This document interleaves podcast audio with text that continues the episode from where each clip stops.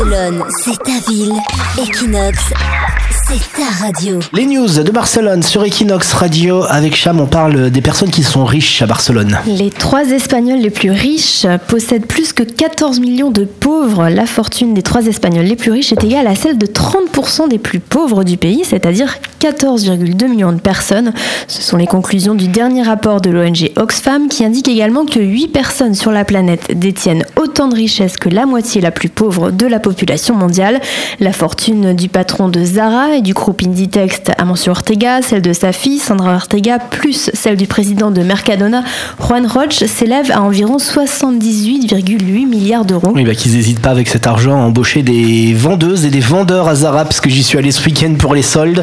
Il y avait une queue, j'ai jamais vu ça de ma vie, la queue la plus longue de Barcelone. Il y avait deux vendeurs. Alors justement, le rapport Oxfam dé- dévoile comment les grandes entreprises et les individus les plus riches exacerbent les inégalités en exploitant un système économique défaillant, en éludant l'impôt, en réduisant les salaires et en maximisant les revenus des actionnaires. C'était une chronique écrite par Jean-Luc Mélenchon hein, de Cham aujourd'hui, très en forme.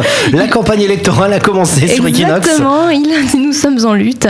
Il indique également que 10% des Espagnols les plus riches possèdent davantage que les 90% restants. L'Espagne est le deuxième pays de l'Union européenne où augmentent le plus les inégalités, juste après Chypre. Les niveaux d'inégalité sont 20 fois supérieurs ici à la moyenne européenne. Arlette Laguillet sort de ce corps.